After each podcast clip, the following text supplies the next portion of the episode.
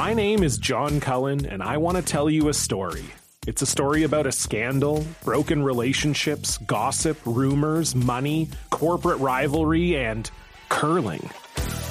It's the story of Broomgate, how a single broom, yes, a broom, turned friends into foes and almost killed the 500 year old sport of curling. It was a year I'd like to forget.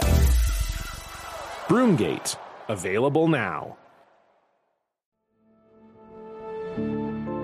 10 innocent bystanders killed, 15 others injured.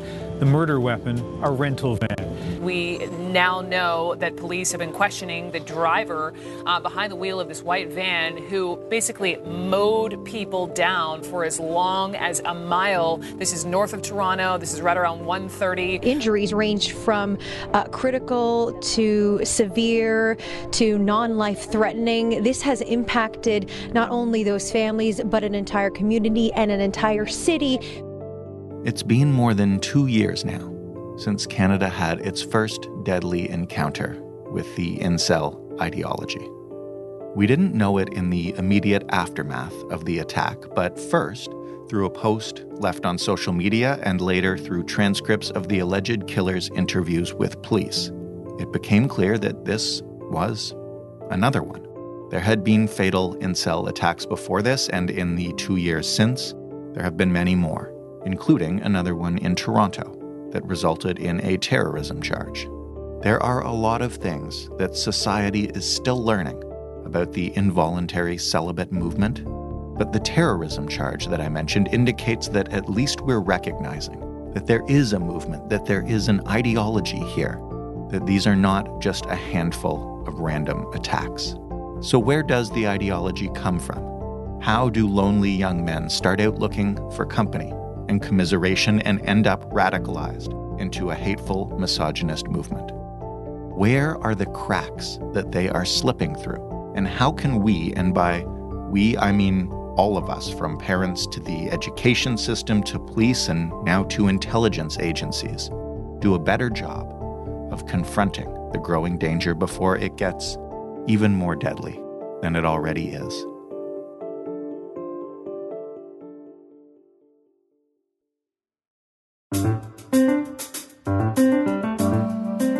Jordan Heath Rawlings. This is The Big Story. Katherine Laidlaw is a feature writer and essayist based in Toronto. Hey, Katherine. Hi. Can you start maybe by uh, just telling me the first time you remember hearing the term incel? Sure, yeah. So I think it was along with a lot of other people, was right after the van attack in Toronto. Um, that would have been uh, a couple of years ago now, this past April.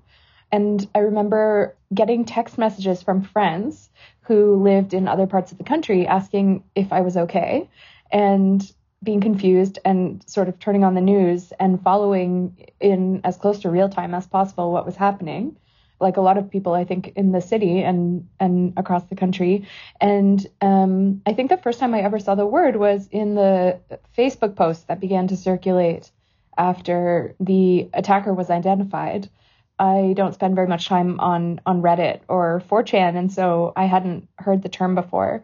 But I started following it um, a little bit after that, just because it was a little bit like a veil being lifted, which I guess is what discovering any kind of subculture feels like. But once I sort of started uh, researching the nuances of that subculture, um, I just had more and more questions.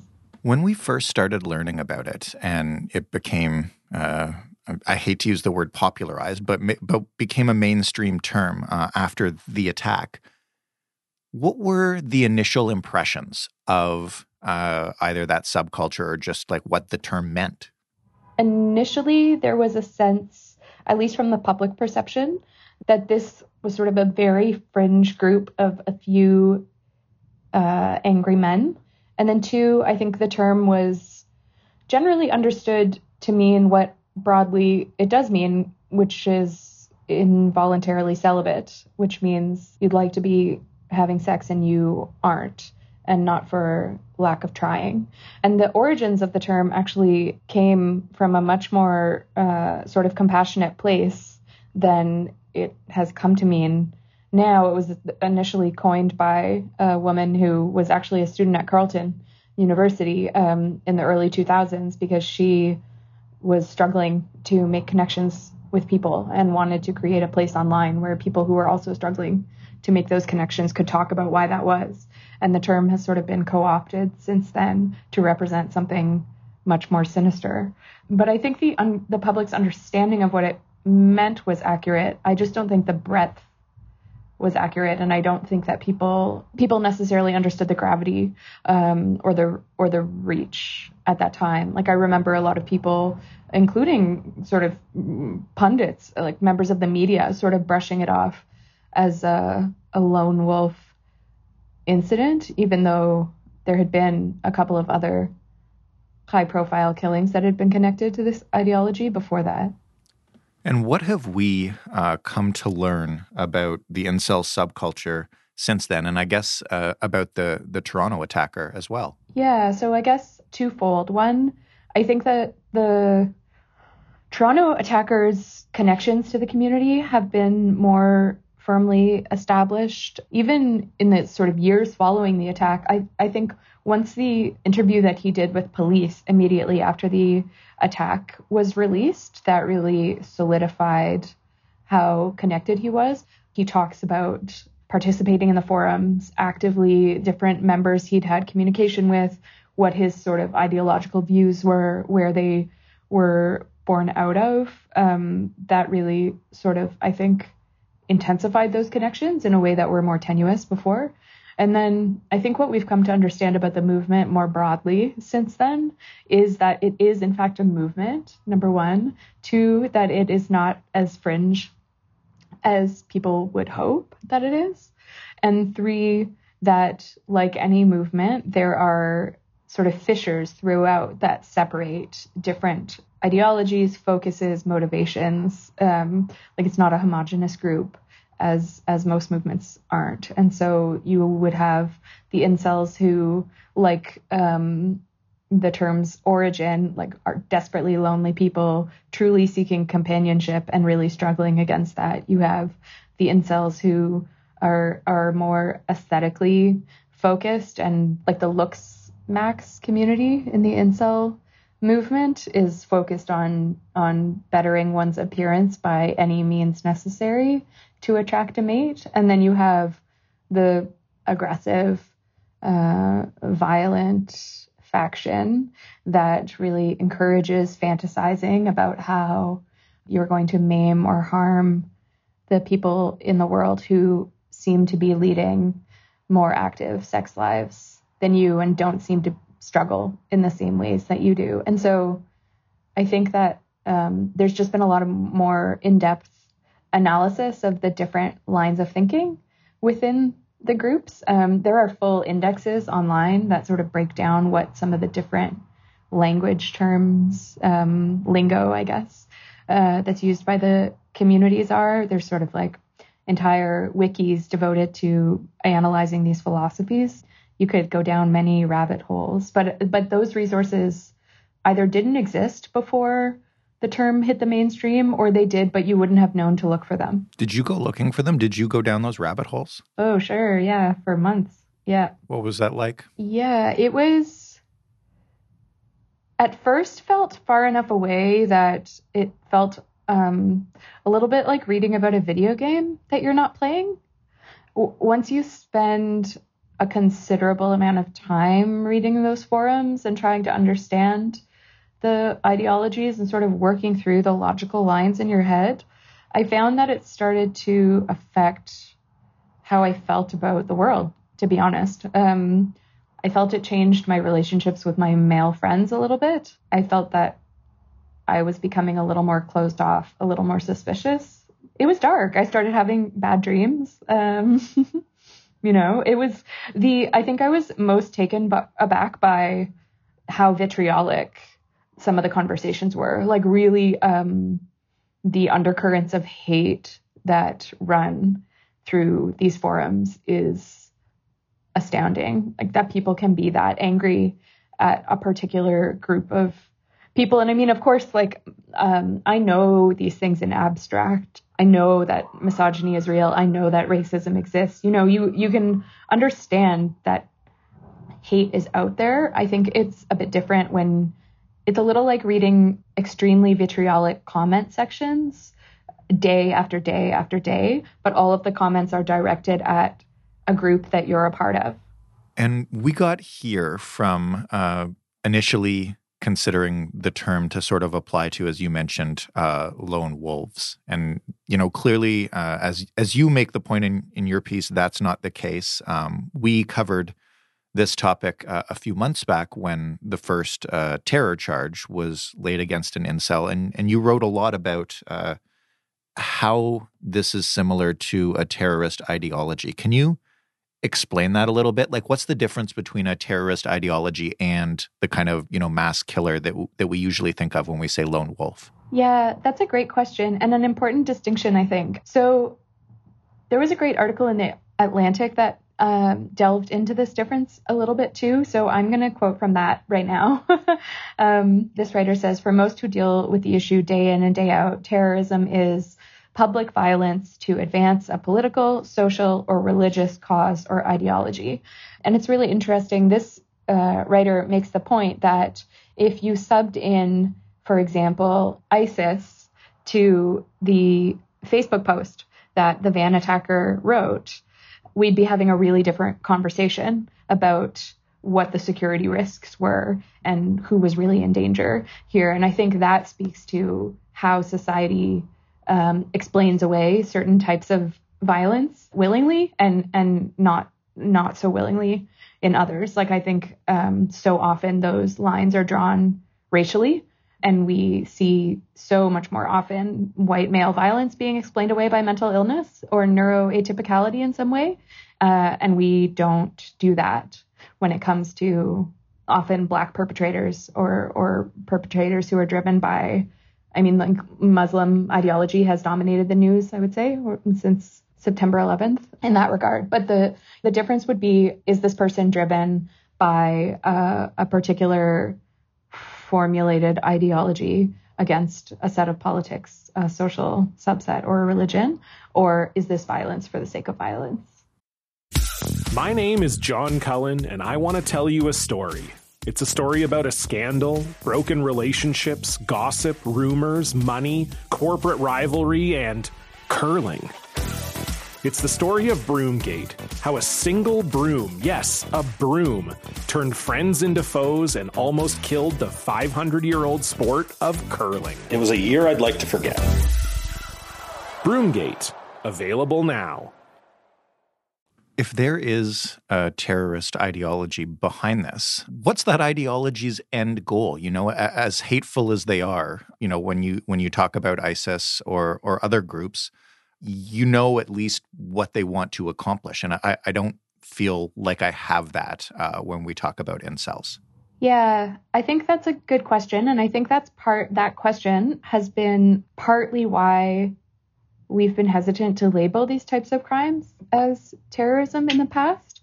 So I would say from my research, what I can tell, and again, bearing in mind that this movement isn't homogenous, what many of these people purport to want is power, power over women, and a lot of them by any means necessary. It's that simple? Yeah, it's that simple. I mean, I don't see this as, and I think if you read um, sort of other uh, more prominent thinkers about uh, these issues, Jessica Valenti or Kate Manne, who just published a book on the um, sort of entitlement that drives misogyny.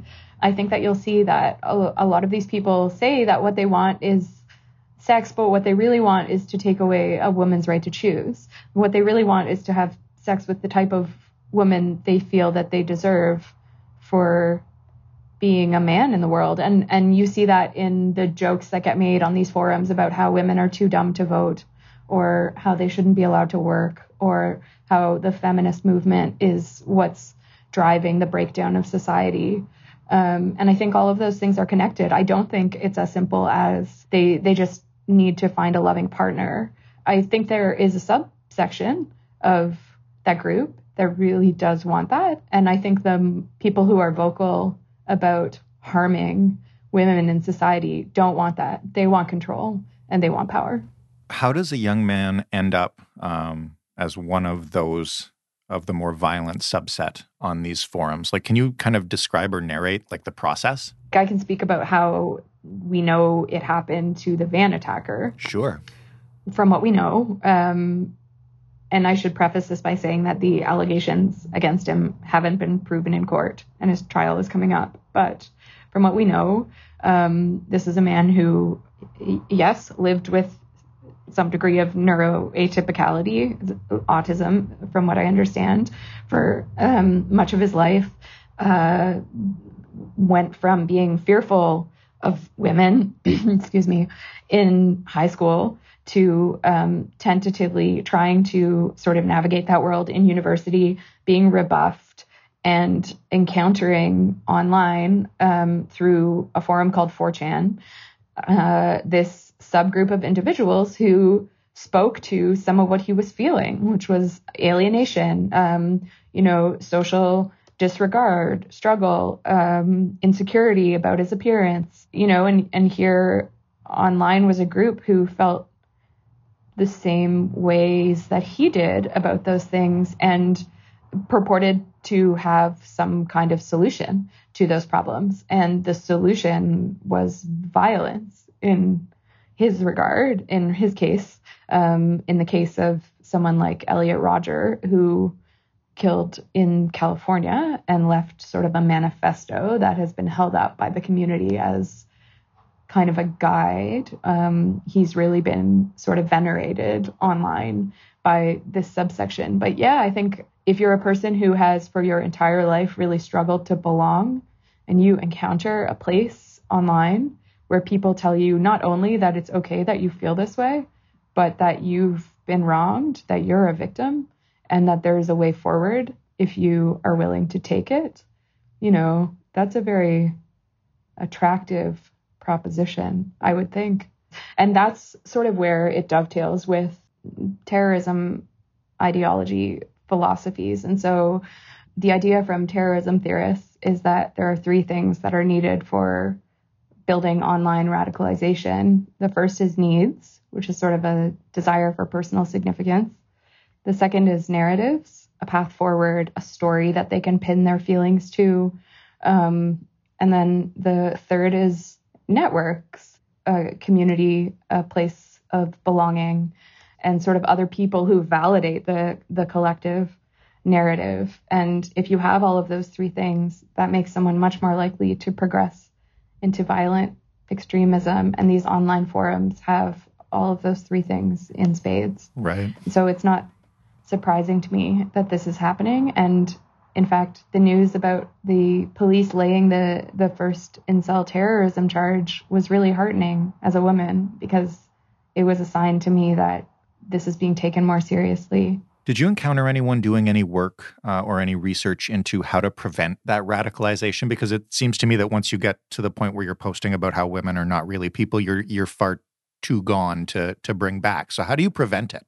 That's a big question, and I think um, fundamentally it comes down to the fact that as a society we still don't fully see or accept that women are equal to men and i mean of course this has been a long fight but i think if you you know different thinkers have proposed like um, much more significant education around consent and uh, sex ed and and relationships for men starting from a very very young age um, you know i think like closing the wage gap would have an impact. I think everything that we can do to um, push towards gender equality is really important in in fighting this fight but i don't think that there is one easy answer and in terms of sort of bringing these um, men, because they are predominantly men, back from the brink, as it were. I think that while it's true that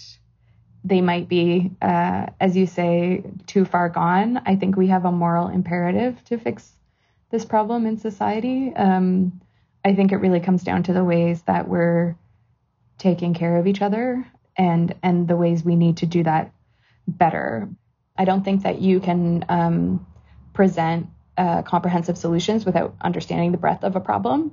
Looking at things like red flag laws, how those can work, really important. I think um, law enforcement has a role to play here. You know, you look at um, what happened in Nova Scotia and how uh, preventable that tragedy was. You know, I think that different training is required. I think that we need to pay more attention to domestic incidents. You know, I just think we have to take women's concerns seriously before they get to a stage where things like that are happening. And there's a lot of work to be done in that regard. Katherine, thank you so much for taking the time to unpack this a little bit with us today. Thanks so much for having me. Katherine Laidlaw, feature writer and essayist. That was the big story. For more, you can head to thebigstorypodcast.ca. You can also find us on Twitter at thebigstoryfpn. And of course, you can email us. The address is thebigstorypodcast all one word, all lowercase, at rci.rogers.com. We're also in your favorite podcast players, whether that's Apple or Google or Stitcher or Spotify. You pick, you choose. Find us there. Subscribe for free. Leave us a rating. Leave us a review. Thanks for listening. I'm Jordan Heath Rawlings. We'll talk tomorrow.